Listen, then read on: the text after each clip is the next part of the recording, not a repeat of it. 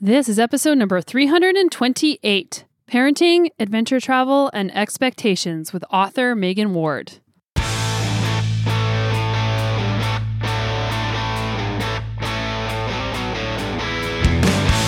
Welcome to the Sonya Looney Show. This is a podcast about high performance and well being, and I'm your host, Sonya. And if you're new around here, I am a world and multi time national champion in mountain biking, and I still race professionally. I'm a health and mental performance coach, a writer, a mom of two little kids, and I own my own business. And if you're not new around here, welcome. I'm so glad that you're back, and I'm so grateful that you are part of this awesome community and that we get to learn and grow together. I swear, every time I think I've figured something out, I think what I learned the most is that I don't have it figured out. And I think it's also very healthy to get comfortable with uncertainty because the reality of our world is it's very uncertain.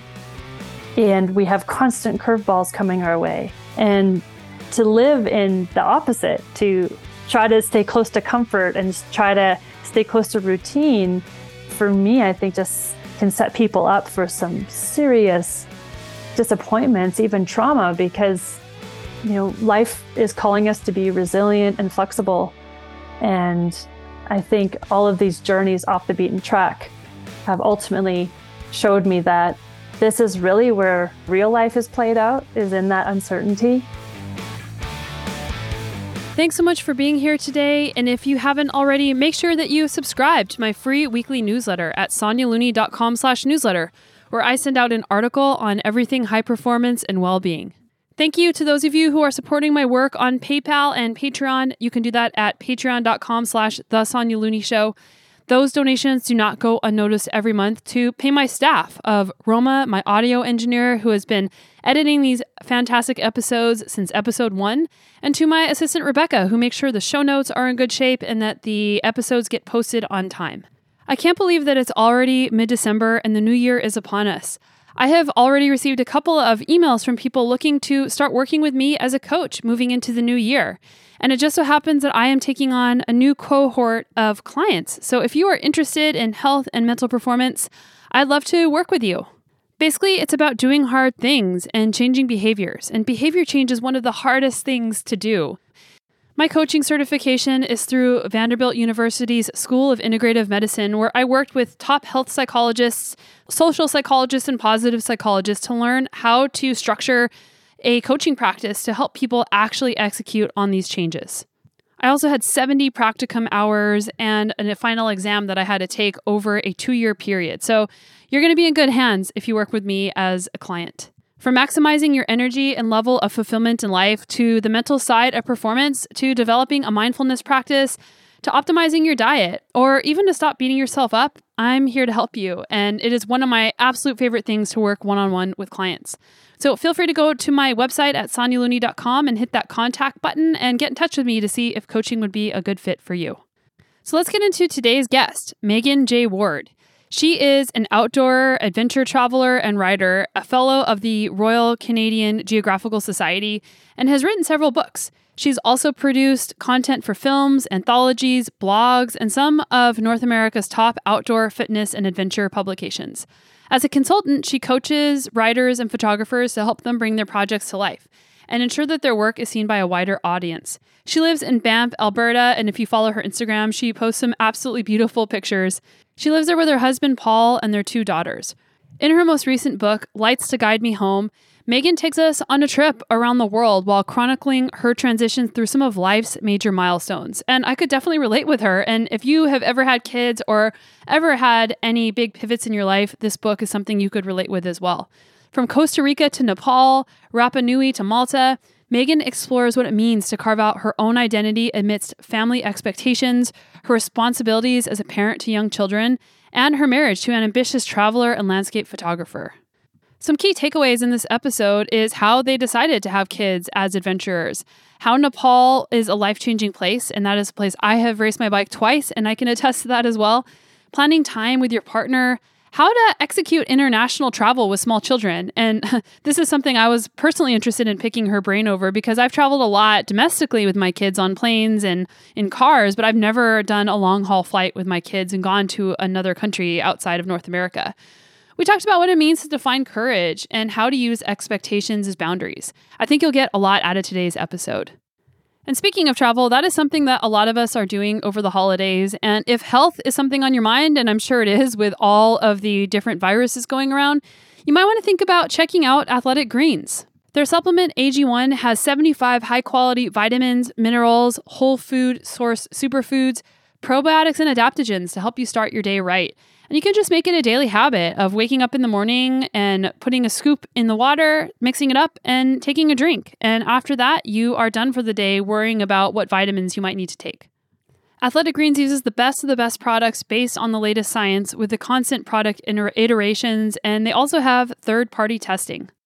So, right now, it's time to reclaim your health and arm your immune system with convenient daily nutrition, especially in the season that we're in with colds and flus. To make it easy, Athletic Greens is going to give you a free one year supply of immune supporting vitamin D and five free travel packs with your first purchase. And those travel packs are going to come in handy this year. All you have to do is visit athleticgreens.com slash Sonya. And again, that is athleticgreens.com slash Sonya to take ownership over your health and pick up the ultimate daily nutritional insurance. Okay, let's get into today's episode with Meghan J. Ward.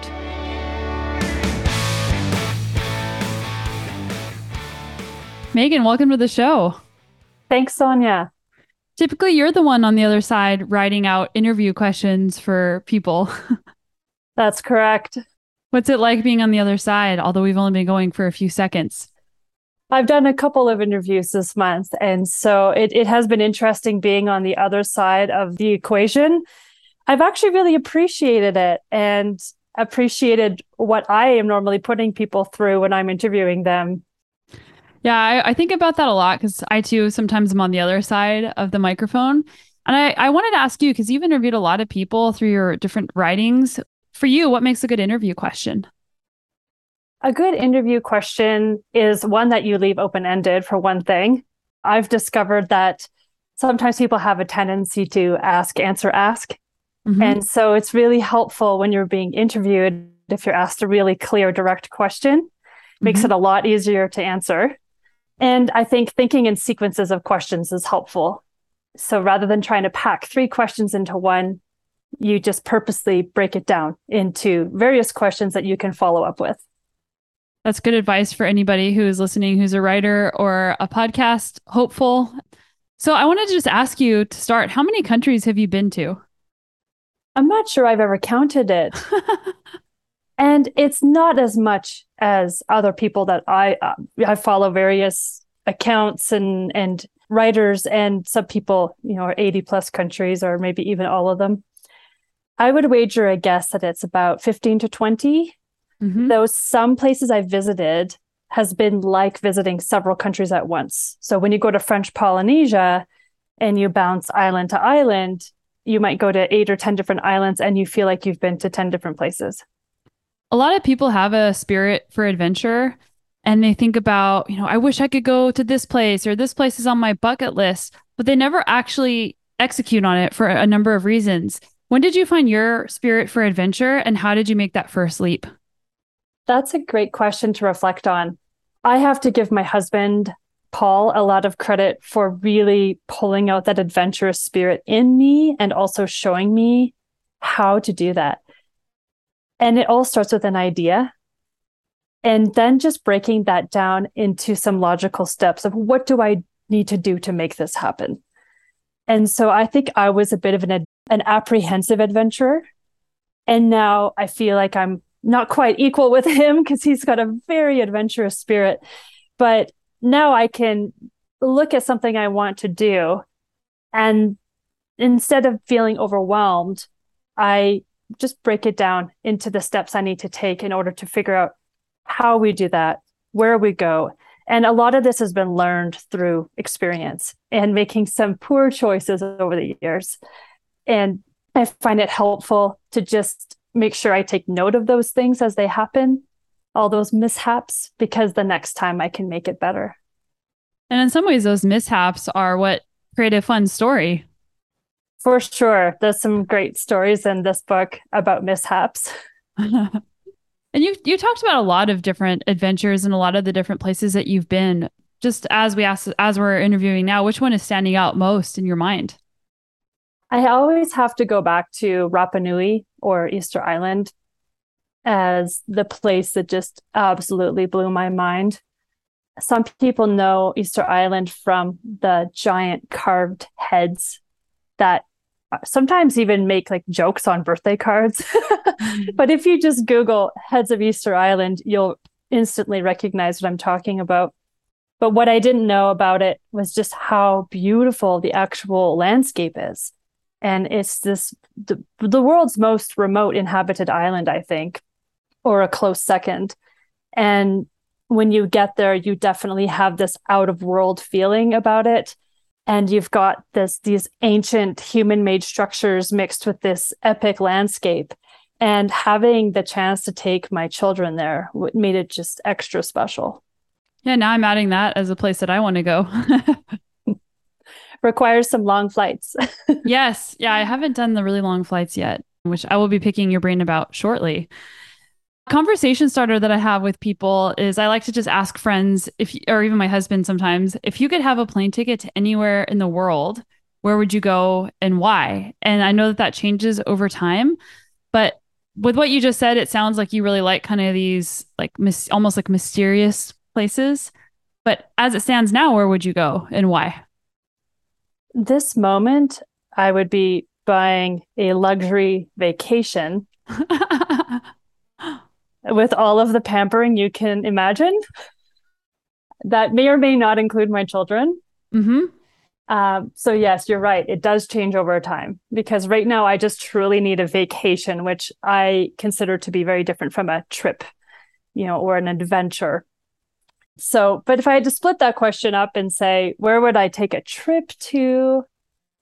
I have not yet had the chance to go to the African continent. Mm-hmm. And I think that that would be a place I'd really like to see somewhere.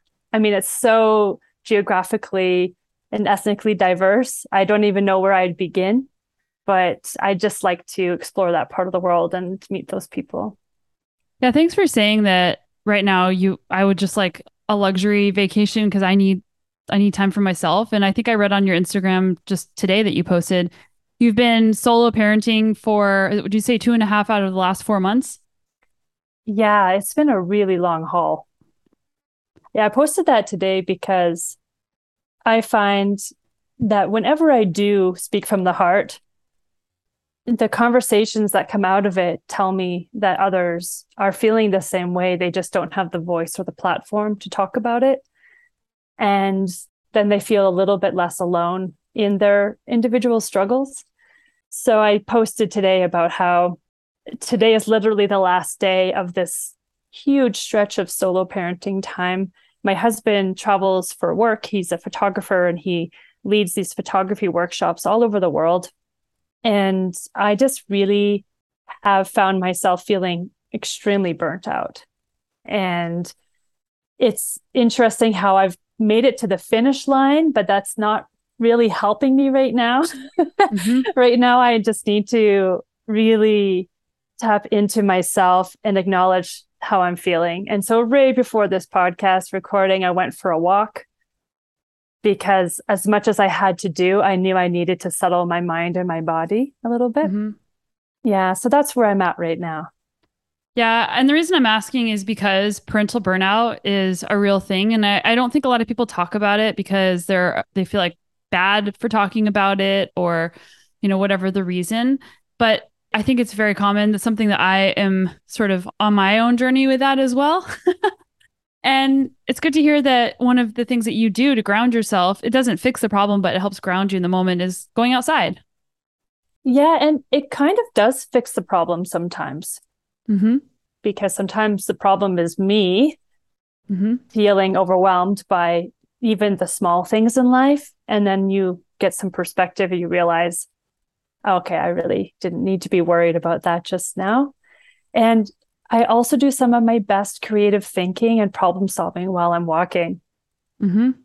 Yeah, and there's actually a fair bit of research to back that up that going outside for a walk gives you the most advantage for creativity. And they even compared it to walking on a, tra- or I can't remember the exact study. It was something about comparing it to walking on a treadmill inside too. Like being outside just makes everything better. But I wanted to ask you so the first part of your book is about really cool stories around the world of these adventures that you've had and really inspiring to read. And some of these places I'm sure people haven't even heard of before. And then you said you went on this trip to Nepal. And I want to hear more about that. But you said that that was the end of an era. And when I read that, it just, ooh, I, I, I got chills. I kind of felt myself like get emotional because I have like very little kids and had this life kind of similar to yours of adventure traveling all around the world and then things changed whenever I had kids. So I think a lot of people can relate with this whether it was traveling or some other, you know, thing that they did that they more or less define themselves by. You go on these things and then you have kids and then things don't get worse, but things just change. So I'm going to come back to that in a minute. But I want to start with going to Nepal because that's somewhere I've been to and I can really relate on this level too. So tell me about why Nepal was such a different experience and such a life changing experience for you. Nepal is as far as I've been from home by way of culture. So, in that regard, I felt even further away from home, even though I think I've been to some destinations that are physically further away. Nepal was just such a magical experience, I think, because I, I went with four other friends, one one of which included my husband, I should say, and um, we went trekking for about nine weeks through the Mustang region, Annapurna, Dhaulagiri, Khumbu, Gokyo, and just all over. And I think the reason why it was such an incredible experience is because it was truly the end of an era for me. And I didn't know that at the time, mm-hmm. but I was able to take over two months off from work without any real consequence. I had no real responsibilities. I'd done a bunch of contract work right before I left. So I even had a friend depositing checks in my bank account while I was gone. I was kind of being paid to be out hiking in a way. And things did change shortly after we got home from that trip, in that I discovered that I was pregnant in the year after. And so I think part of it is my mind has compartmentalized Nepal as this experience that, you know, would be kind of be the closing of a chapter of my life. While I was in it, I didn't know that. Mm-hmm. And I was living so freely and spent a lot of time while I was there reflecting on life at home. And then on top of that, Nepal is just such a spectacular place. People are so friendly, the smells, the sounds, everything is extremely overwhelming. And then you have the Himalayas. So I think that's why it, it was just such a pinnacle of an experience in my life. It sounds like the being free part, you mentioned like, oh, I felt free there and I was able to reflect back on my life. That was also very impactful for you. Absolutely. You spend a lot of time just putting one foot in front of the other when you're trekking. And I had a lot of conversations along the way as well, but I was with the same people for nine weeks. So at some point, everybody goes into their own world and they're just you're just walking. You're walking alongside each other, you're in your own thoughts. I had music playing a lot of the time. And we we kind of just had this code amongst ourselves. It was okay not to be in conversation while we were walking. And it was just a chance for me to look at the life that I'd created with my husband. Uh, we were fairly newly married, but we'd been dating for many years. And it was really a chance for me to see what we'd created for ourselves that we had created this life of creativity and we were self-employed. We had pretty much the ultimate freedom as adults. And i think i was actually able to really appreciate that while i was on the trail. Yeah i think this is such an important lesson because a lot of us are so busy doing, myself included, that we rarely stop to reflect on all the things that we are doing and who we are because of those and the life that we have because of those those things that we are doing. But pausing is hard. And you weren't even pausing you were in motion but you were you took yourself out of your typical i guess situation so that you had that space. Yeah and walking can be very meditative especially when you get into the flow. And i know that you know the flow from the sports that you do as well. It's like a completely other state of mind. You're right i done even since then i i find i don't take enough time to reflect truly reflect and celebrate as well, celebrating the milestones.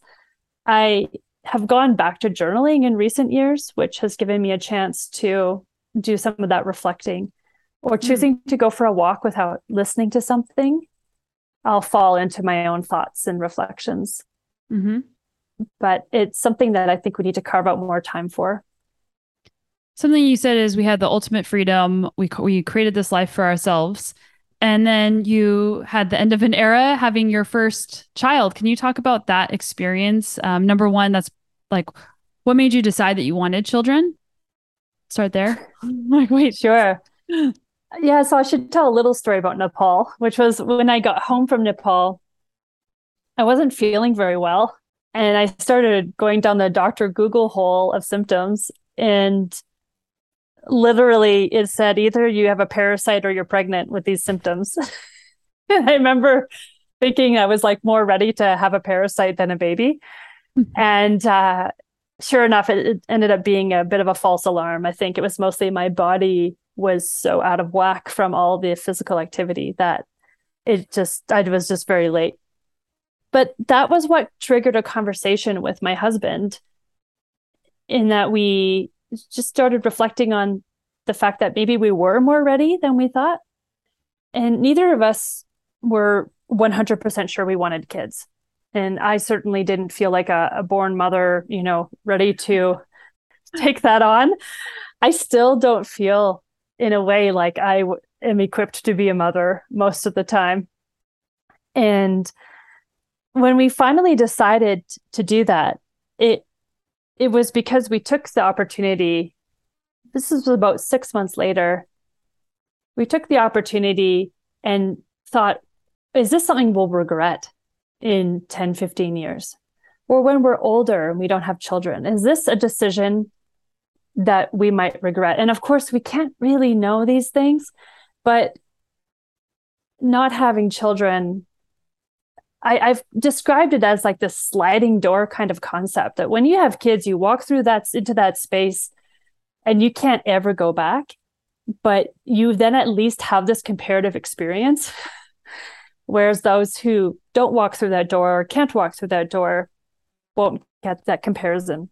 And so we were looking at this from our future selves and ultimately decided we didn't want to be too attached to our lifestyles to the point where it would be so hard to integrate a child into that. So sooner would be better than later. And we were very fortunate, but it also was very surprising that uh, things happened straight away when we started trying. And suddenly we were just thrown full throttle into this life of, of parenthood mixing with adventure. And it was not easy. Yeah. Yeah. And I, I, think it's interesting how you decided to have kids because that's exactly how my husband and I decided is we weren't 100% sure. And then we thought, well, looking down the road, are we going to regret not doing it? And we said, yeah, we'll regret it, but we're still not 100% sure. But we'll know that the regret is a, a 100%. So we just acted off of that. Mm-hmm. So yeah, I can relate. so something you said in your book, um, you said people say parenting is an adventure in and of itself, but is that really true? How do you make it work without giving up everything you love? So, how do you make it work without giving up everything you love? I think one way of doing that is to reframe adventure. You know, especially when you add kids to the mix, you actually amplify the adventure. and it's something that our culture doesn't really accept in a lot mm-hmm. of ways because they just see a bunch of kids eating granola bars on rocks in the backcountry, but they're not actually able, unless you're taking your kids into the backcountry, you know, you're not able to really see how much of an adventure just that is in on its own. Mm-hmm. So it's reframing what adventure can mean, even when it feels a little bit lame. Mm-hmm. Don't know how I don't know a really great way to describe that other than to feel like I've lived it. mm-hmm. Another is to keep those passions burning for sure. And I actually ratcheted back a lot on my some of my adventures when I had kids. My my risk tolerance went way down, and I adjusted accordingly. And now my idea of an adventure is more of a, a backcountry multi-day trip where, you know, there might be some physical challenges or or or obstacles to overcome. And certainly our the trips that we've done with our kids has revolved around a lot of problem solving and adventures and kind of on the spot decision making. But I have really had to work with my partner to carve out time for myself. And he has had to do the same thing. And so one thing we do is sit down every month and just figure out when we're going to go out together, when we're each going to get out. We allocate, especially in the summertime, we'll allocate, okay, there's your slot for a backcountry trip, which usually will involve, you know, three to five days. Then there's your slot. And last year we had the chance to also go abroad separately. So he went to Ecuador and I went to Mexico. And we have to really work together mm-hmm. to make these things happen. And how old are your kids now? They are nine and 4 mm-hmm. As I'm listening to this, again, people, I'm sure that as I'm listening, the listeners are also relating in the same way that I am. Initially, you and Paul did everything together. And then after you have kids, you have to divide up your time and essentially take turns and then have adventures that are planned with the family. How have you guys worked through that um, I don't know the right word for it because it's not necessarily a hurdle, but the like it, it's kind of sad not to do stuff with your partner anymore. So how do you guys work through that? I think that we've learned to appreciate the times that we do get. Mm-hmm. There aren't as many of them. We don't have any family where we live. So all the help is, you know, either flown here or paid for. Yes. And so I know a lot of mountain people can relate to that as well, um, or people in these communities who live far from family. I take advantage of the times that, especially uh, one of our mothers will come and Paul and I will book some time away together. And sometimes that looks like just a night, you know, at a lodge or a hotel, and sometimes it's into the backcountry we've also learned to really readjust how we spend time together. And it's more realistic for us to do day trips. And so the last few years, we've taken one day a week when we're both physically in the same country and we'll go hiking or snowshoeing. Um, we generally have to keep it simple because we have to fit this in between, you know, dropping kid off at daycare or school and pick up. But we've managed to do some really cool things over the years together. And while they're not epic and they're not multi day, they're really memorable and really special. And I think it's when you can stop focusing on what you can't do and focus on these things you can do together that ultimately makes the difference. Yeah, it sounds like the planning and prioritization of the time that you spend with and without your kids is a really great tool. Yeah, it's it's something that I haven't been able to tap into for a while because I've just been through several weeks and months of, of solo time. And so I'm aware how much I'm missing it as well. Uh, mm-hmm. I'm excited to get back into that routine because you're right. It it's really about being intentional with our time and structuring it. And that also helps us to say no to things because Fridays are off limits because we're going to be out hiking. Or can we switch that to another day in, if something important comes up? Yeah, and I'm sure with also opportunities that come your way, you want to be able to spend time with your family. You also want to be able to do all of these other things. And then there's always new things, you know, fortunately that come in, but having to choose what you say yes to and what you say no to becomes even more important. It really does. And this week it's uh, it's down to the absolute essentials for me. I I have to acknowledge when I'm in that mode where I am on the essentials and everything else can wait or it'll just fade away. Mm-hmm. Yeah, it's constant. It's a constant juggling act. Well, I'm honored that one of one hour of your time is one of those essential things this week. no, I'm very happy to be here. so, your first big trip you took with your daughter, Maya, is that how you pronounce her name? Mm-hmm. Was to New Zealand, right? Yeah. And she was 11 months old? Yeah, about that. Yeah. So can you tell us about the decision to take that trip? That's the funny thing is like my husband and I are like, should we go to New Zealand for our first international trip? And then I read that that was what you did. So how did you decide to go there? And then how do you go across, you know, that's a long flight. It's like a 15 to 20 hour plus travel day. So how do you mm-hmm. do all of those things whenever you have an 11 month old? Yeah, international travel with small children or babies is not for the faint of heart. But it's also like if you can cope with lack of sleep and some tough days, uh, it certainly helps if you've traveled before. if right. if you if you yourself pre children have traveled before, you definitely already have a few tools in your toolkit. But I remember when we were planning that trip, and I was actually only about four months pregnant, and we were hiking here in Banff National Park and just throwing ideas out there. And I'd, I'd been reading some articles about people who traveled with their kids. And I, I think I might have found some of the wrong sources for me because mm. they all made it look ridiculously easy and they had miracle babies or something because it kind of set me up for some experiences I didn't really expect to have for myself. But so I remember we were tossing ideas around where we could go and and I decided that you know, I would feel more comfortable traveling somewhere with a similar culture and a, the English language. I wasn't sure in all of my sleeplessness if I would be able to, you know, tackle a different language at that time and deal with the extra hurdles of traveling in a f- country that had just such different, you know, cultural things and and so we just we landed on New Zealand, but we completely overlooked the time change challenges that that would present to us. And so, yeah, it was about a 15 hour flight from Vancouver. And my daughter just nursed on and off the whole time on that plane. And I didn't sleep, but I managed to keep her settled and quiet.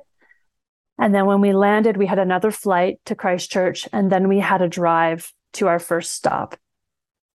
And I I have reflected on that choice a lot. And there's nothing we could have done because it was our first time traveling mm-hmm. that far with a child. But we were just shattered by the time we got there. And fortunately, we had four days in our first spot, so we could start to to adapt. But you know, I mentioned the other articles I'd read and parents who'd taken their children abroad or their babies. And yeah, I think I just didn't get lucky on the resources I'd been reading before I left. I expected my daughter to be much more adaptable. And I was just in this dream world. You know, we'd never even co slept, and I didn't even bring a pack and play or anything for her to sleep in. Mm-hmm. I just wanted to believe that she would adapt. And it would be hard, but she would adapt. And she was already a little bit of a tough baby for us, not just being first time parents, but also looking back, I realized that that we did have some struggles with her that other friends weren't having.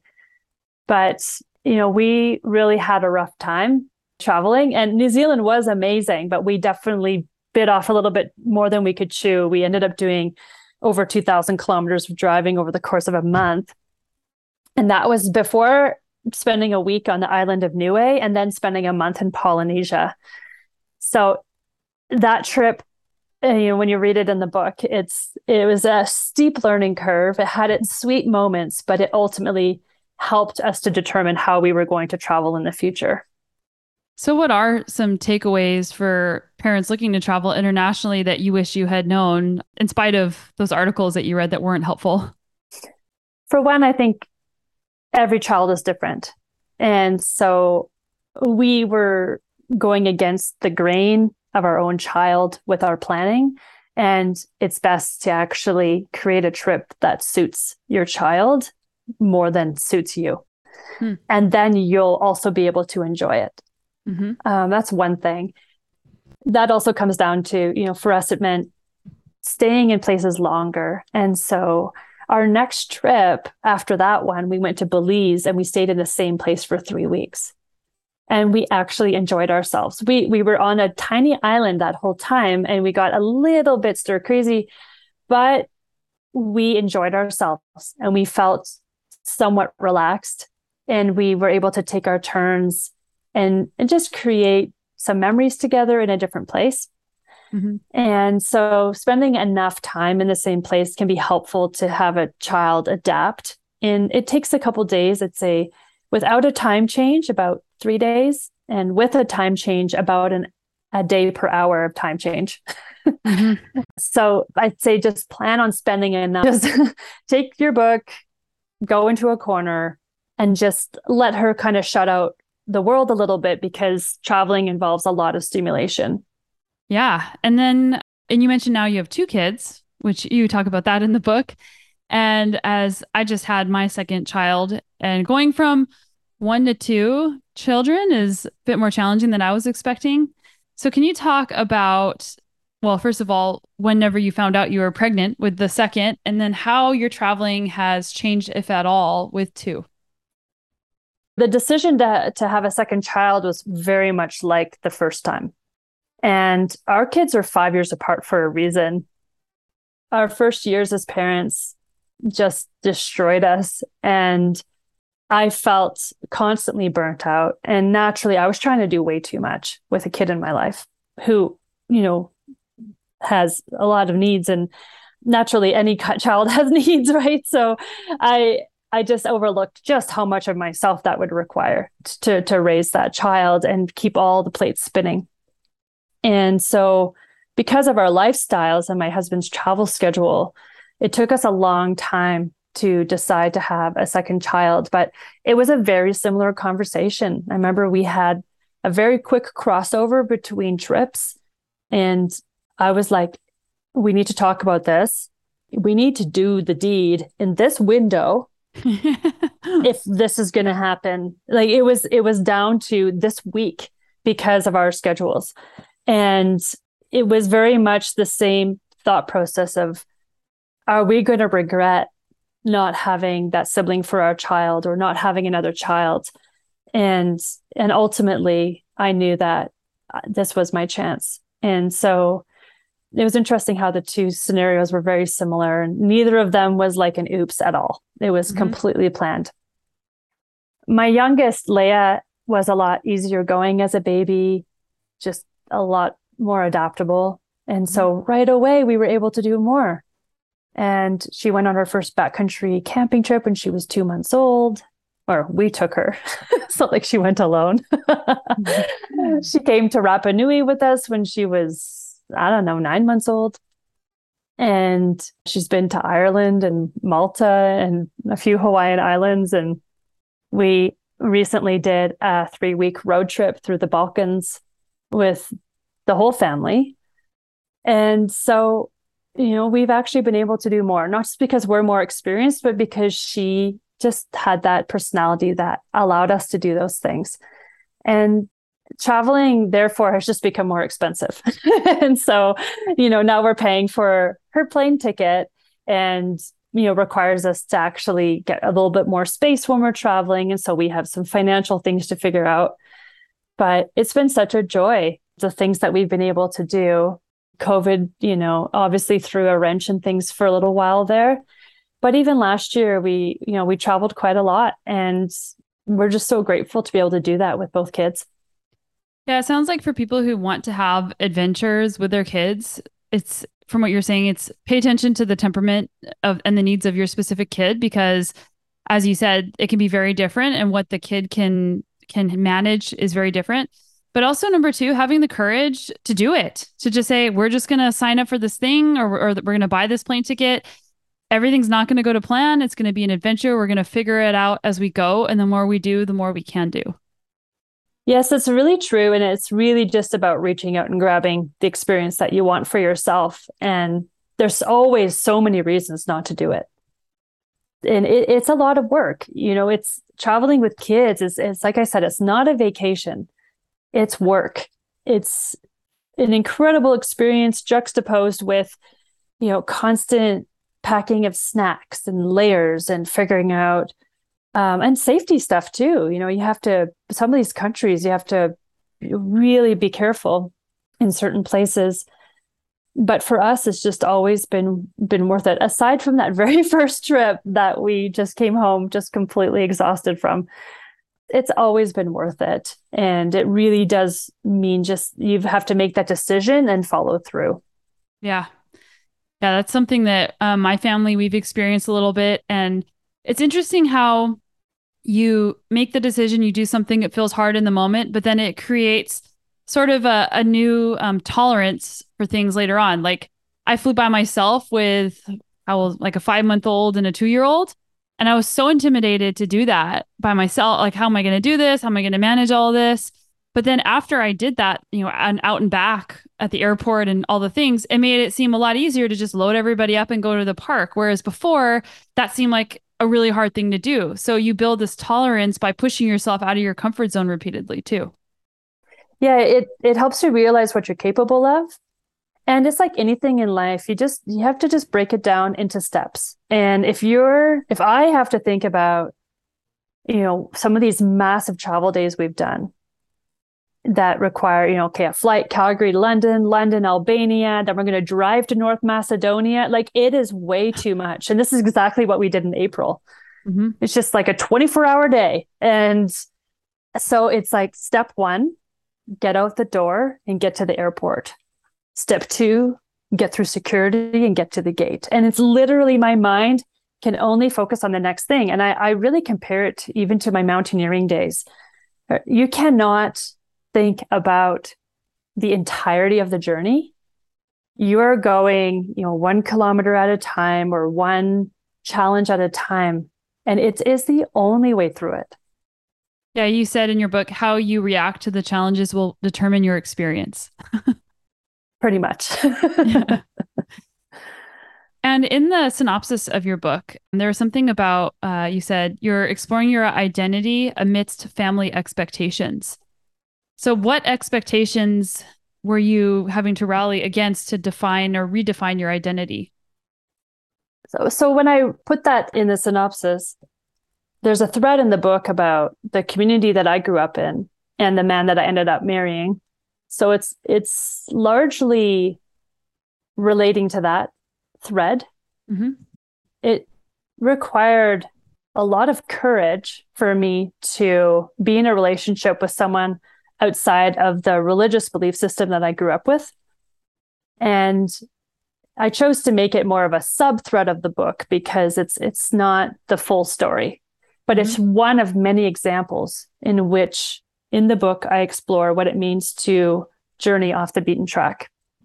Mm-hmm. And when you grow up in a more conservative Christian household, you have a lot of things that are dictated for your future and I also like to say that, you know, I was also responsible for swallowing those whole. You know, I mm-hmm. grew up in this culture, but I didn't always, I didn't ever question that until I was in my teens.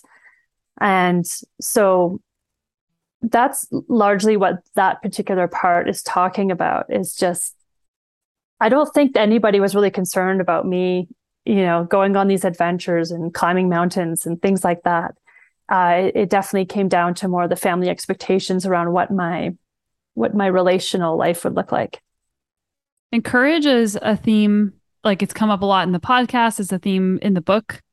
How do you define courage if someone asked you, what does courage mean to you? Yeah, this is a tough one for a wordsmith to like not know a definition.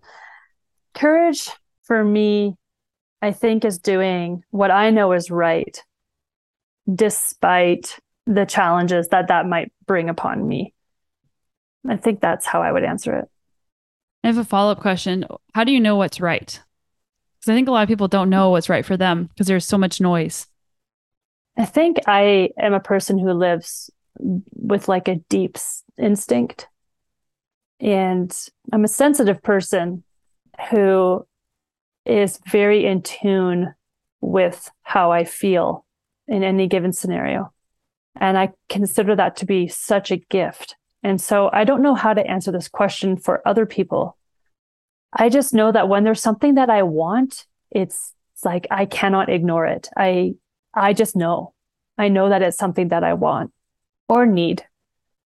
And so I have truly lived my life as an adult, just one, you know, kind of doing the next right thing, as they say the next right thing for myself. And for many years, I think it's because I remember what it was like to do that, constantly thinking about others. And so not doing what was right for me because I was a people pleaser and I was always thinking about other people. And so I think I have this direct contrast that helps me know ultimately what's right for me because I'm no longer ignoring it. And now that this book is out in the world, what do you hope people get from it? I know that that's a really big question, but well, the book's journey is ultimately one of a woman who goes from being that good girl to a woman who no longer abandons herself. And so I hope that what people will out of the book is just the courage and the inspiration to create the life that's meaningful to them. And sometimes that just requires just really letting go of expectations that either you have for yourself or that others have for you and just reaching out and grabbing the things you want for yourself. And that's not easy to do. But ultimately, for me, that's what's brought the most kind of harmony between like my inner and outer worlds. Yeah, expectations is something that I think about a lot because it can be inner or outer expectations. And then we might know that those are expectations. We might feel the friction of either, you know, being inauthentic to ourselves by trying to meet those or by just having too high of expectations. So, how do you set appropriate expectations for yourself now? I think I've reframed those to be more about setting boundaries that I actually try not to set any expectations anymore. I mm-hmm. keep my expectations very low. And I have a friend who once said to me, you know, hopes high, expectations low. And that's become a little bit of a mantra for me. It helps me live really optimistically and yet realistically. And so I think now it's more about setting boundaries for myself. And lately, that looks like me scrolling through my phone at messages and then just deciding, you know what? I'm not even the person who needs to handle that. mm-hmm. someone else can handle that, or that's someone else's job. Mm-hmm. Setting boundaries with my children. You know, I'm at an age with my eldest right now where I've, especially on these weeks of solo parenting, I've I've had to set very clear boundaries around where I'm going to put my energy and where I cannot, where I'm tapped out. I got nothing left. And so I think it's less about expectations and more about actually knowing where the limits are. Yeah, I really like what you said. The keep keep the hope high and the expectations low. Um, there's somebody else who has been a guest on the show, and he says he wants to keep his gratefulness higher than his expectations whenever he's going after something. So it's kind of a sim- it's a similar vein. Gratefulness and optimism or hope are not the same things, but I think that's a really powerful lesson that you just you just gave, and that's something I'm learning too.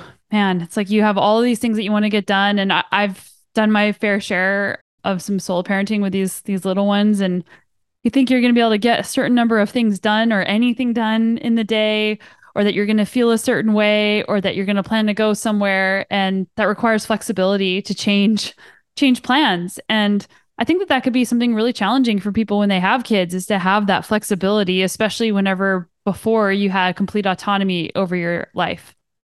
Yeah, and it's also letting go of the identity that's associated with getting things done. Mm. You know, I've kind of accepted that one, people actually don't notice or care that I'm not accomplishing as much as I used to, or, you know, that I can't keep my act together anymore all the time. I, uh, you know, I actually have a post it note that sits on my pegboard in front of me that says no hard things after 5 p.m. for a reason. It's like my capacity is is so limited and you know, especially when you're solo parenting, you you know, if you're you're lucky if you can get maybe one thing done on your list. So it's also just expecting less of our, without using the word expecting, uh, but it is expecting less of ourselves and giving ourselves the grace to say like, this is this is already above and beyond what any human should be asked to do. And so just have some kindness towards yourself in those moments. Yeah. Yeah. Um i once this is before i had kids but i wrote down something to expand upon for myself which i haven't done yet but it was overcoming the tyranny of expectations. Mm, that's a really good one. I think that's just a big piece of the motherhood puzzle or the parenthood puzzle is just we live in a culture that in in our modern times so much more is expected than ever before. And you know blame pinterest or whoever you want. I think that especially as mothers we're just asked to play so many roles all the way to 100% and then make the cake look perfect and do these things with our kids. And it, the pressure is enormous. And this is actually a relatively new concept and i've done some reading about it because sometimes when you're in it you don't even know it. But mm-hmm. you know we are just in parenting hyperdrive in this day and age. And i like to be a little bit countercultural about that where i can for instance i don't sign my kids up for activities we do very little outside of just school and just being home. Part of that is me taking into account my own energy, but it's also just seeing the impact that that has on my kids, uh, constantly being and doing. And it's not that we wouldn't sign them up for something they were really interested in. And we do, you know, climbing gym classes and my daughter does piano lessons, but it's just taking that, making, being intentional about doing less. Yeah, I can again I can relate with you on this one as well. And sometimes I feel kind of bad because it seems like my friends have their kids doing all of these different activities and I just don't see how they can do it and still like stay sane or even to like allow that time for their kids to just have nothing to do and just hey like go pretend that whatever is a leaf blower or like imaginative play. Yeah, the the comparison can be a killer and I've learned this one the hard way for sure. Nothing ever is as it seems either. And so uh, I think you just have to really focus on doing what's right for you. It sounds like, you know, you've had all these adventures all over the world. You've had lots of time to come into who you want to be. You've had to make big decisions in your life and you've been lots of places with uncertainty on tap and that's that's helped you inform what your instincts are now and how to navigate motherhood.